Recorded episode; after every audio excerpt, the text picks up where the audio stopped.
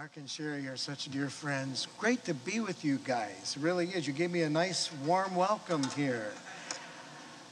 You know, where I live up in Hayward, um, Wisconsin, it's, it's just as far north as you guys are. We're just a little bit west of you. So I actually brought my lumberjack boots and I brought my Hayward winter coat. I have never worn my lumberjack boots through an airport before until yesterday. Um, and uh, I, when I, I, had a report about what was coming, and, and, uh, and, they said, "You better, you better be prepared." And, but I'm glad you're here. One, one time, um, uh, it was Easter. On Easter weekend at our church, we had a blizzard just like this. Easter weekend. That was crummy. I mean, we had an outdoor children's Easter egg hunt. I mean,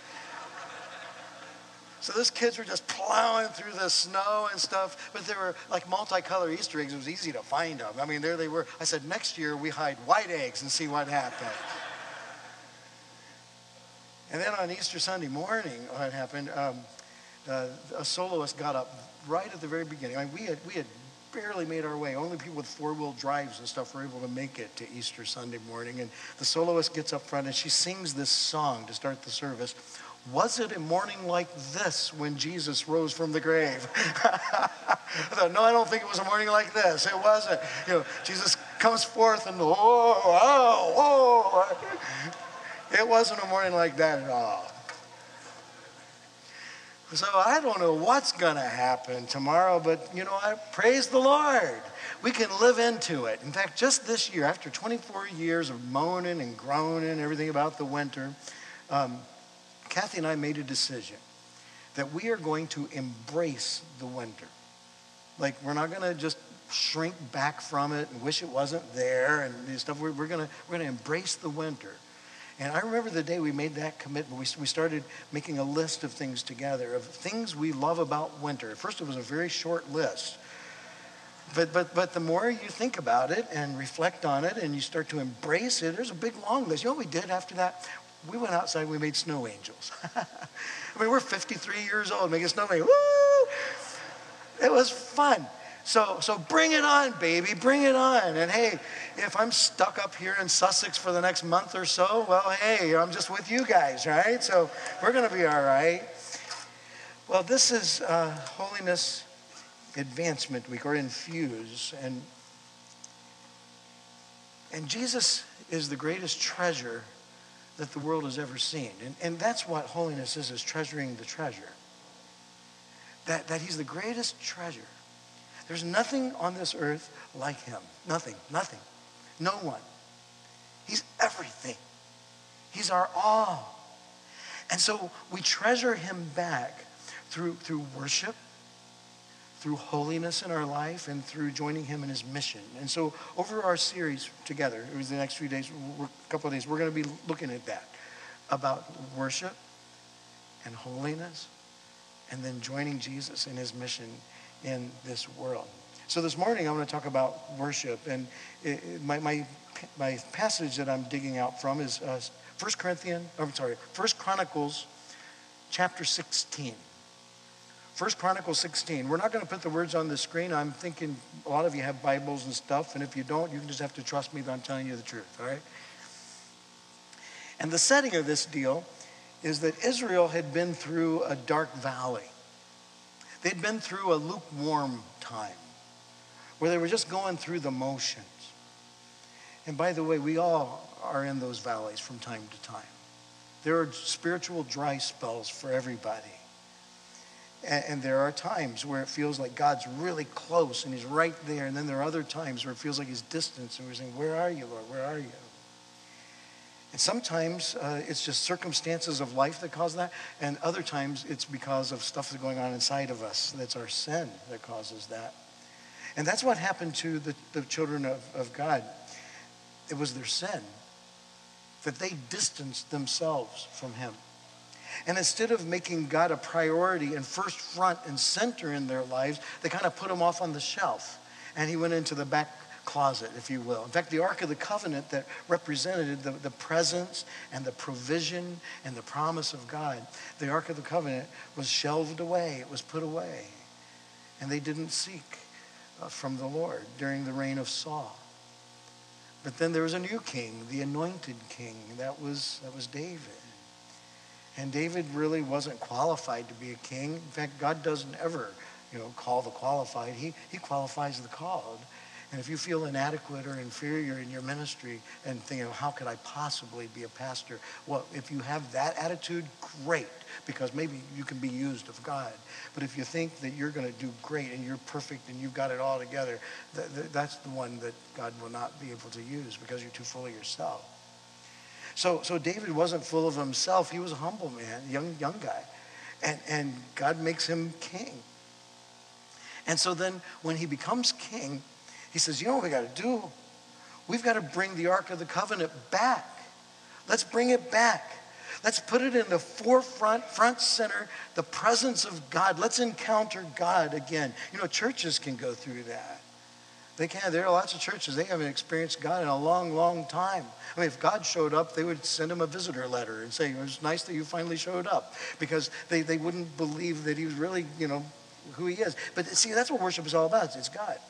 So anyway, what happens is they, they bring the Ark of the Covenant back. One of the guys, you know, actually touches it and zap, he falls over it, kind of like a bug zapper. You there he was gone. But there was the power, the power of, of God was just so real, so, so awesome. And so they made a special place and they bring the Ark back. And, and David dances before the Lord. He dances without his clothes on. I wouldn't recommend doing that. Don't do that around campus, particularly today or tomorrow. Don't do that. You'll freeze. But, but, but he just, with everything that he had, he's just dancing before God because it's just total abandonment in worship. And that's setting us up to 1 Chronicles chapter 16. All right, and we're going to start in the eighth verse. What, what David does, um, by the way, he, he brings everybody together. And he says, You guys, we're going to worship God. And let's rock out the place as we worship God. He starts appointing different people as musicians and stuff. One to play the loud clanging cymbals. Oh, that's pretty cool. Ah, cool. Do it all for God. It also says, kind of interesting, they, they give little cakes and raisins to everybody. Everybody. Everybody gets cakes and raisins. So they're all, they all come in. Wouldn't that be cool? A chapel sometime. Everybody gets cakes and raisins. So they all get their cakes and their raisins, and they have their music and all that stuff, and they all are gathered together. And then David gives them his new song that he's written. Oh, what a beautiful song. Because it captures this idea of treasuring the treasure with a heart of worship and holiness and mission. So, First Chronicles chapter 16, starting in verse 8. Give thanks to the Lord. Call on his name. Make known among the nations what he has done. Sing to him, sing praise to him, tell of all his wonderful acts. Glory in his holy name, and let the hearts of those who seek the Lord rejoice. Rejoice. You guys ever heard of uh, Frances Havergal? She, she wrote uh, a lot of old hymns like Take My Life and Let It Be, Consecrated Lord to the End. Just lots of beautiful, deep, deep, deep rooted hymns. One time, uh, Frances was at a retreat and there were about 12 people at the retreat. She was writing about it later. She said half of them were not believers, and the other half were believers, but they weren't rejoicing believers. And so they all needed Jesus.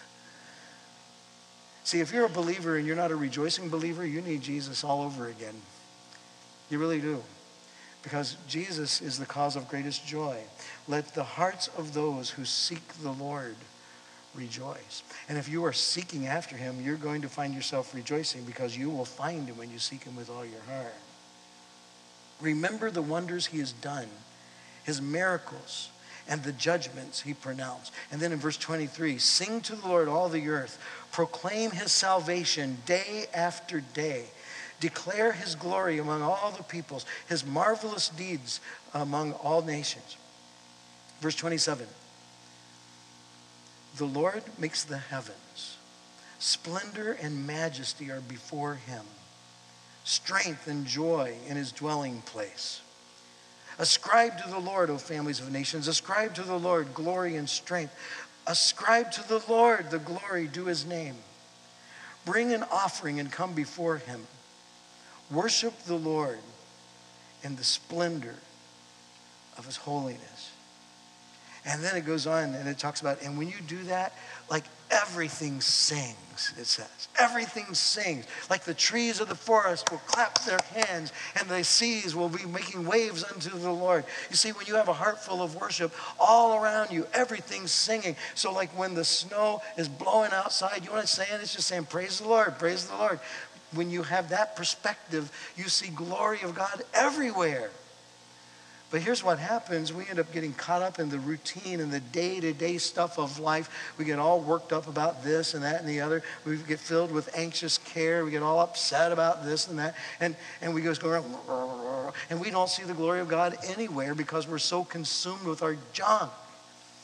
So, the first thing right off the bat, the way that we get fired up for Jesus is to worship Him, to worship the Lord in the beauty or the splendor of his holiness. Now, what's, what is worship?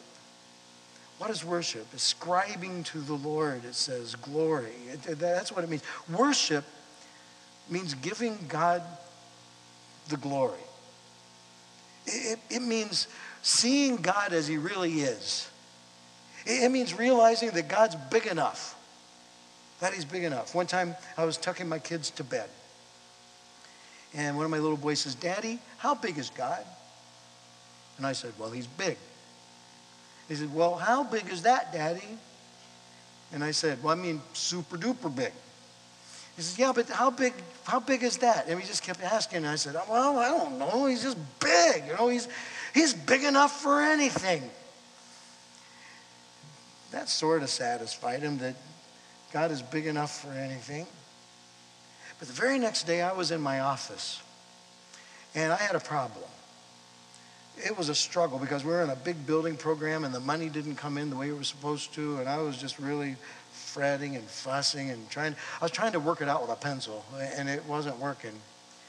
And so I, I, would like to say I was praying about it, but I wasn't. I was just worrying with my eyes closed. And a lot of stuff that people call prayer is worrying with eyes closed. I was fretting and worrying with my eyes closed. And and nothing was coming together. And there was a knock at my office door. And I opened it up. There was Glenn. Now, Glenn lived about 15 miles or so away. He, he was quite a, quite a distance for us, but I, and I just I saw him. I was surprised to see Glenn. Glenn never came to my office, and there he was that day, an elderly gentleman from the congregation. He says, Pastor, he said, this morning I was having my devotions, and as I was praying, I sensed that God wanted me to come here to the church right now to ask you a question. And I said, Well, what is that, Glenn? How big is God? I know the answer to that question, Glenn. I know the answer. Just answered it last night. I mean, he's big. He's super duper big. He's big enough for anything. I mean, he's bigger than this situation that I've been trying to figure out. And Lord used Glenn to, to confront me like a prophet. So that I just need to give it all to God, to trust Him. Don't worry. Give God the glory. Now, worship is not really giving God His worth, though. Because God's worthy of everything, whether you give it to Him or not. It's recognizing His worth, it's recognizing how valuable He is. Like, I used to collect football cards. And there was this bully. His name was Marty. And Marty uh, decided that he was going to have some fun with one of my favorite football cards. It was an O.J. Simpson, the year that O.J. broke the record for rushing. I mean, it was before he became a criminal and con and all that stuff. But so, I mean, he was a big hero at that time. And so I had my O.J. Simpson card, brought it with me to church. And Marty says, Let me see your O.J. Simpson. So I gave it to him, and he goes, Rip, rip, rip, rip, rip. He ripped it in little pieces. Oh, here's your O.J. Simpson back. And I cried. And so Marty's mother, in an act of disciplinary action, made Marty give me all of his football cards. Now, the cool thing about that was that his grandfather had given him football cards. I mean, there was stuff from way back. I mean, like people without even face guards and stuff on their helmets. I mean, there were not just football cards, there were baseball cards too. I mean, I got a treasure trove. Thank you, Marty Bailey. Well, that was just really cool that he gave me all this stuff. And I, remember the day he handed them all off to me over here. And I, and I opened it up. Wow, what a treasure. This is incredible. So then I thought, well, I'm going to make sure that everybody knows that these are my cards. So I put a great big mark on every single one of them. Every one of them totally destroyed the value. I had no idea of the value of the cards that I had. In fact, some of them I put on my, my uh, bicycle. So, so they go clickety, clickety, clickety. I could have financed all my kids' college education with those cards. But I didn't know how valuable they were. I had no idea. And you have no idea how valuable our Lord is. What a treasure he is. You don't give him that value. He already is that valuable. And what we need to do is enter into his presence, and maybe we can just experience a little teeny tiny bit of what his glory is. Just a little bit of that glory just blows your circuits, it blows your mind. That's the reason why uh, Moses had to, to, like, you know, be covered up. He couldn't, couldn't see the glory of God. Like, oh my goodness. If, if he saw the full glory of everything, I mean, he'd just fall over dead. But if we could just have a little bit of that glory, ascribe to the Lord his glory and his strength. Worship is worthship. It's giving God the glory that he deserves.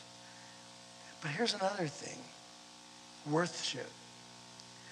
What it means is, is receiving your worth from him. It's a bridge. It's a two-way bridge that we're the best of our human ability. We say how much he's worth to us. But he gives us all the worth that we need. He speaks it into our hearts. When we encounter Jesus, he pours that worth into us. There's a guy named John Bowlby who wrote about attachment theory.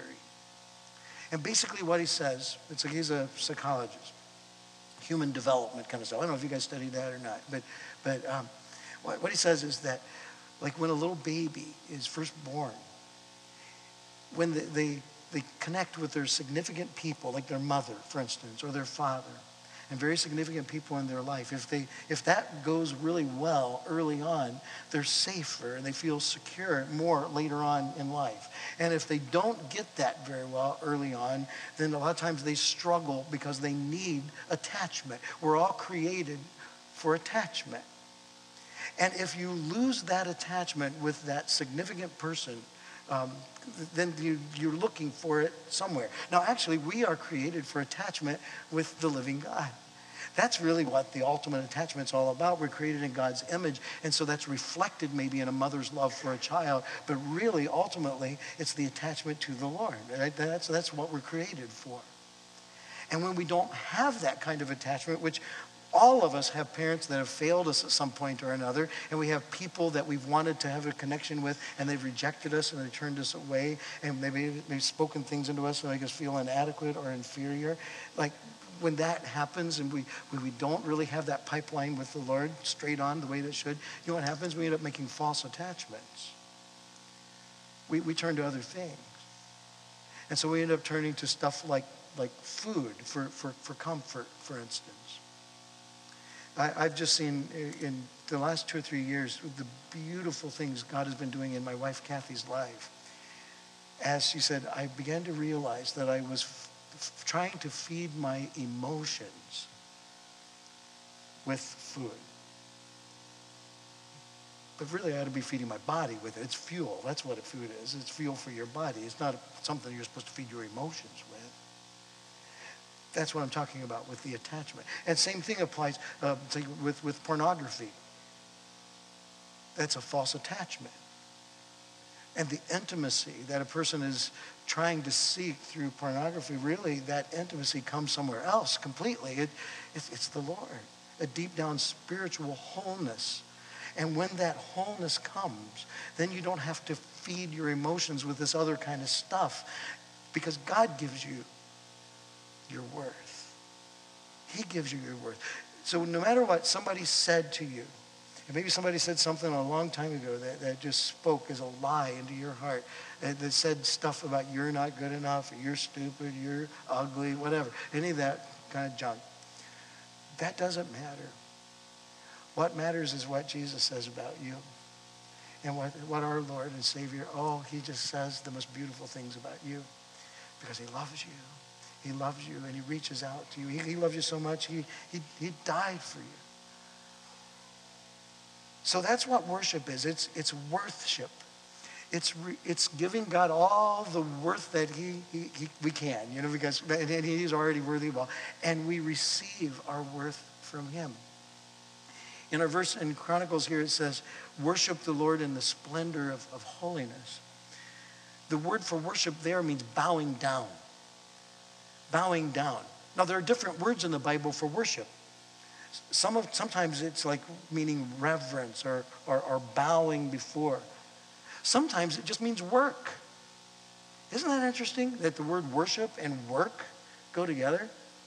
And there's two kinds of work there's inner work and then there's outer work. And, and all of that's worship.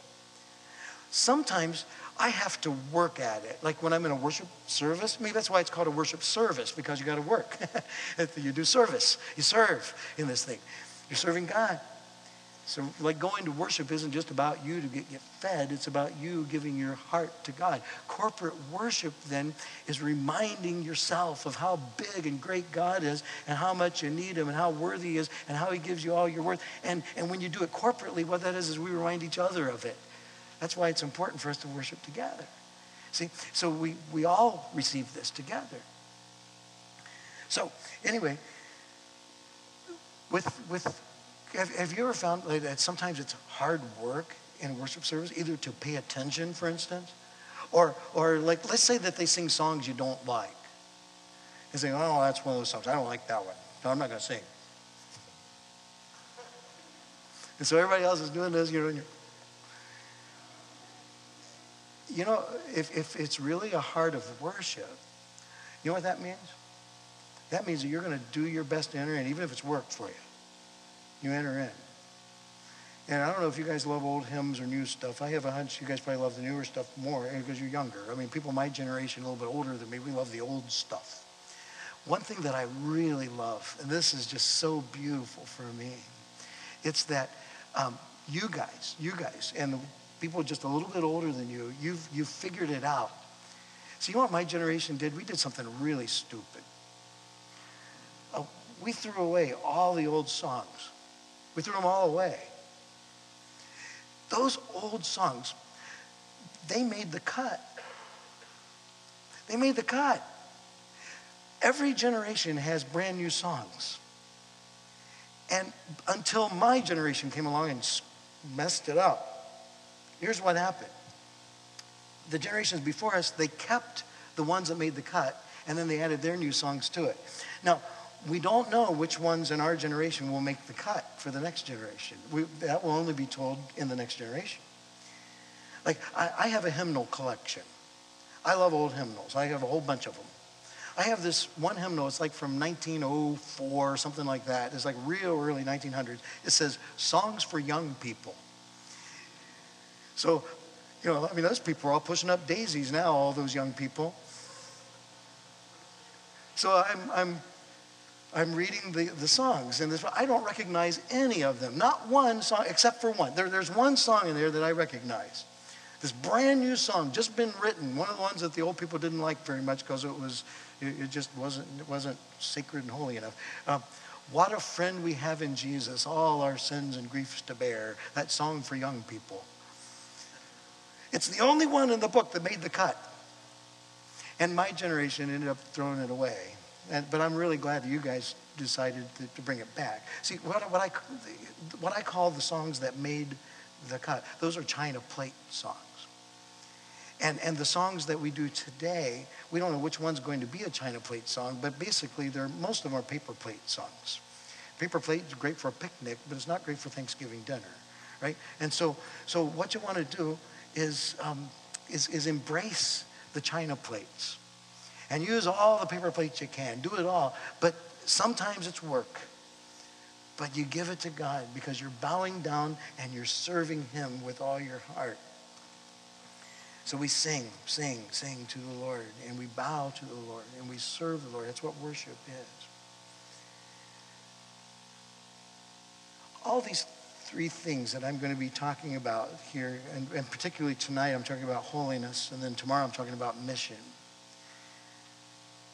But all three of these kind of combined together for me in one experience that I had a few years ago. I, I was asked to speak at a conference in Ethiopia. And the missionary that called me, they asked me to come. He said, um, There will be about 100,000 people at this conference and, and, and we'd like for you to be our speaker. That's 100,000 people. Wow! I've never spoken to 100,000 people. Like, even if you cumulatively added them all together, you know, I mean, you know, my little town of Hayward, you know, you only have so many fish in the sea. And, and wow, 100,000. I mean, shoot, that's better than like Joel Osteen. I think I'm going to do that. So I, I, I I got the ticket and I'm headed off to Ethiopia. And about three days before the conference, I get a phone call from the missionary. He says, Oh, we got a problem, a really big problem. There was a big fight amongst all the leaders of stuff, and they all got upset at each other, and they decided they're canceling the whole thing. So there's no conference after all. You're not speaking to 100,000 people. He said, We'll figure out something for you to do. Come, on over. You, you get your ticket. I don't know what you're going to do, but but uh, come on over anyway. Boy, my balloon was deflated. But I said, okay, well, I guess I'm going to Africa. So I get on this the airplane and flew all the way to Addis Ababa, and well, that was an interesting thing. There, you know, when I, when I landed there, there's goats and chickens in the airport. You, know, you don't see that in Hayward. Well, we don't even have an airport, so I guess uh, you don't see that. And so the missionary picks me up in his Jeep, and then we took a four hour journey, you know, like with potholes and stuff like that. And I said, that's familiar. We have those in Hayward. We, we took a little break halfway through. There was like a preserve, like a jungle preserve kind of place. And, and he says, if you look at this lake over here, you'll see hippos. I don't see those in Hayward. I've never seen a hippo in Hayward. Uh, so, but I thought, oh, that would be cool. You know, the only time I've ever seen a hippo was in a zoo. So I thought, oh, this would be great. So I'm looking for the hippo. He says, just look, you, you see their snouts are sticking out of the water. And I wasn't quite sure if that was a hippo snout or not. I thought maybe it was. I, I used my imagination. I was thinking, maybe it's a hippo snout. And so as I'm, I'm looking at the hippo, um, I heard something. It was like,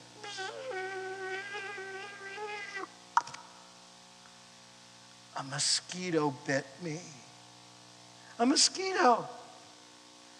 Instantly, my mind went into overdrive. Thinking, oh no, oh no, oh no. Now I took some medicine and stuff ahead of time, but I saw the warnings and stuff on there. It says, be careful about mosquitoes in Ethiopia because they can kill you. I mean, mosquitoes carry disease and malaria and viruses and all that. And I'm like, oh no, oh no. I just got bit by a mosquito as I'm looking for the hippo snout. Now what am I going to do? I, am going to die.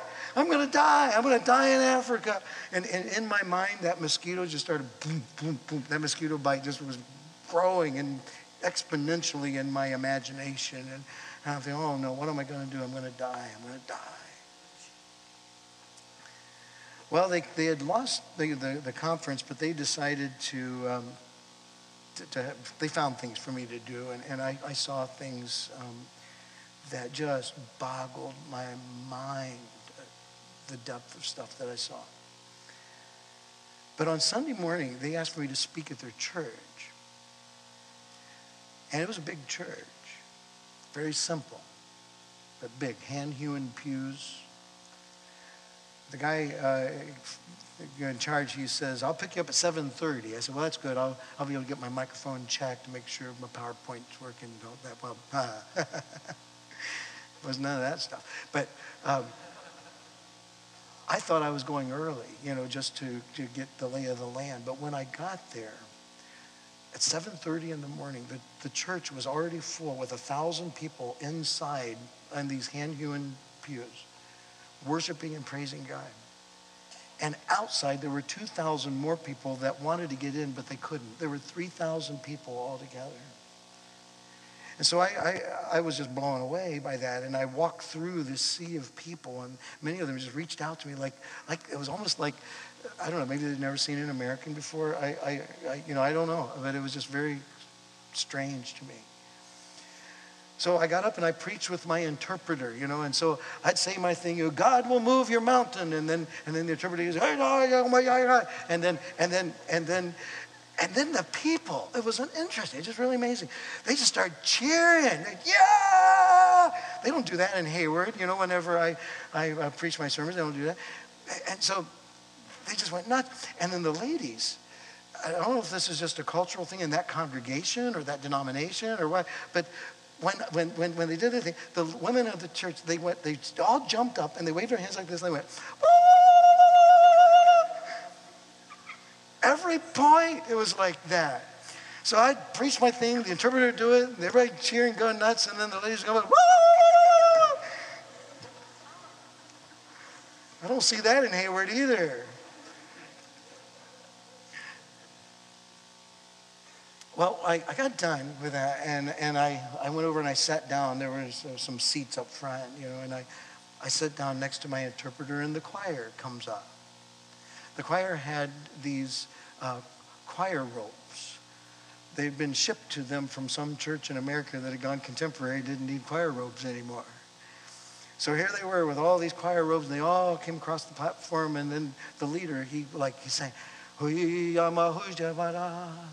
and then the choir, the hey, and then all the people, hey, and then the ladies go, And they just kept going, just like that. It was like a three part thing. It was a ritual, liturgy. It was so beautiful. And I, I leaned over to, to my, my interpreter and I says, what are they, what are they singing? What, what are they saying? And he said, they're singing your sermon. This is how they remember it.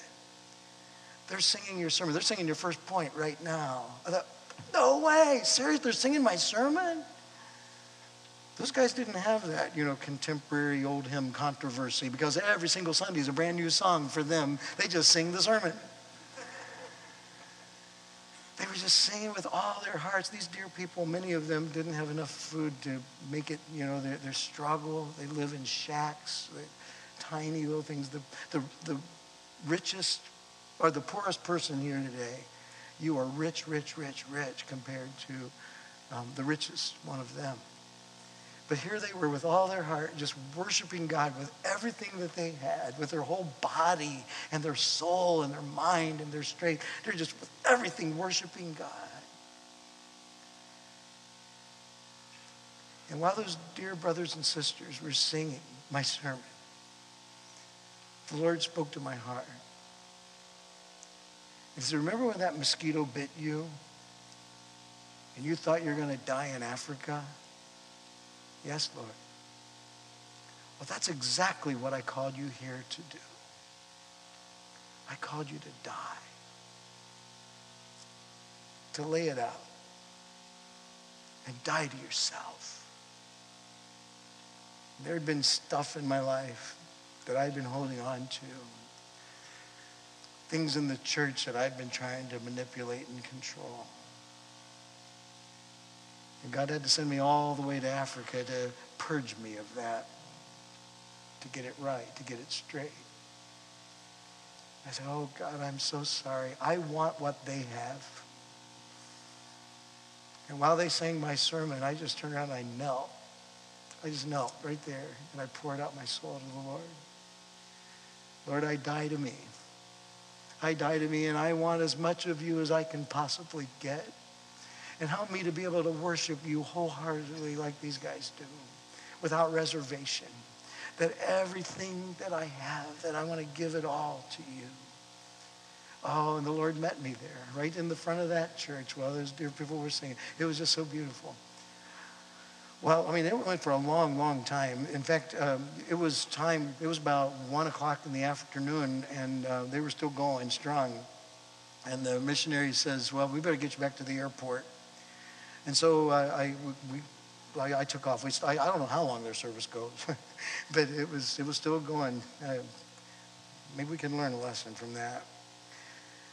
But uh, as I got to the airport, what I found out was as I arrived at the spot, they had canceled my spot for my ticket. My, I had a ticket, but because I, I didn't know what the Ethiopian you know, rules are, but if you don't call the day before and confirm that you're really coming, then they give your ticket to somebody else.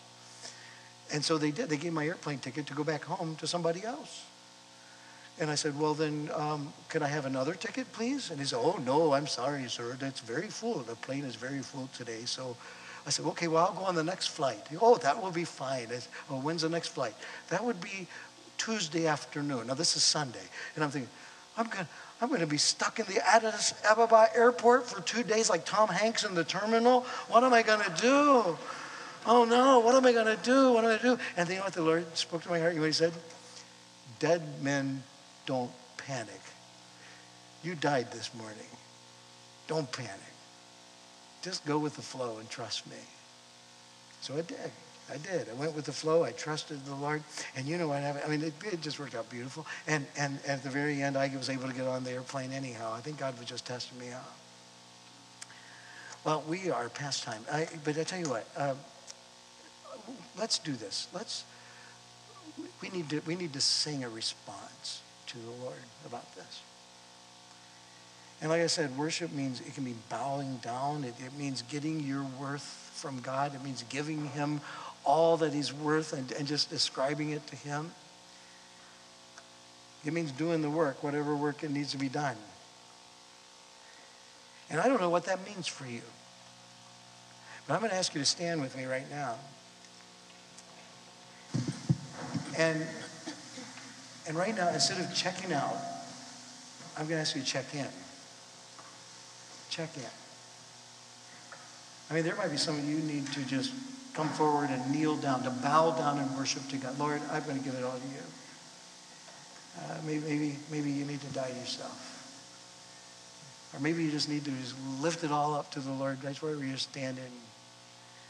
But as we worship in this song, mean it. Mean it with all your heart.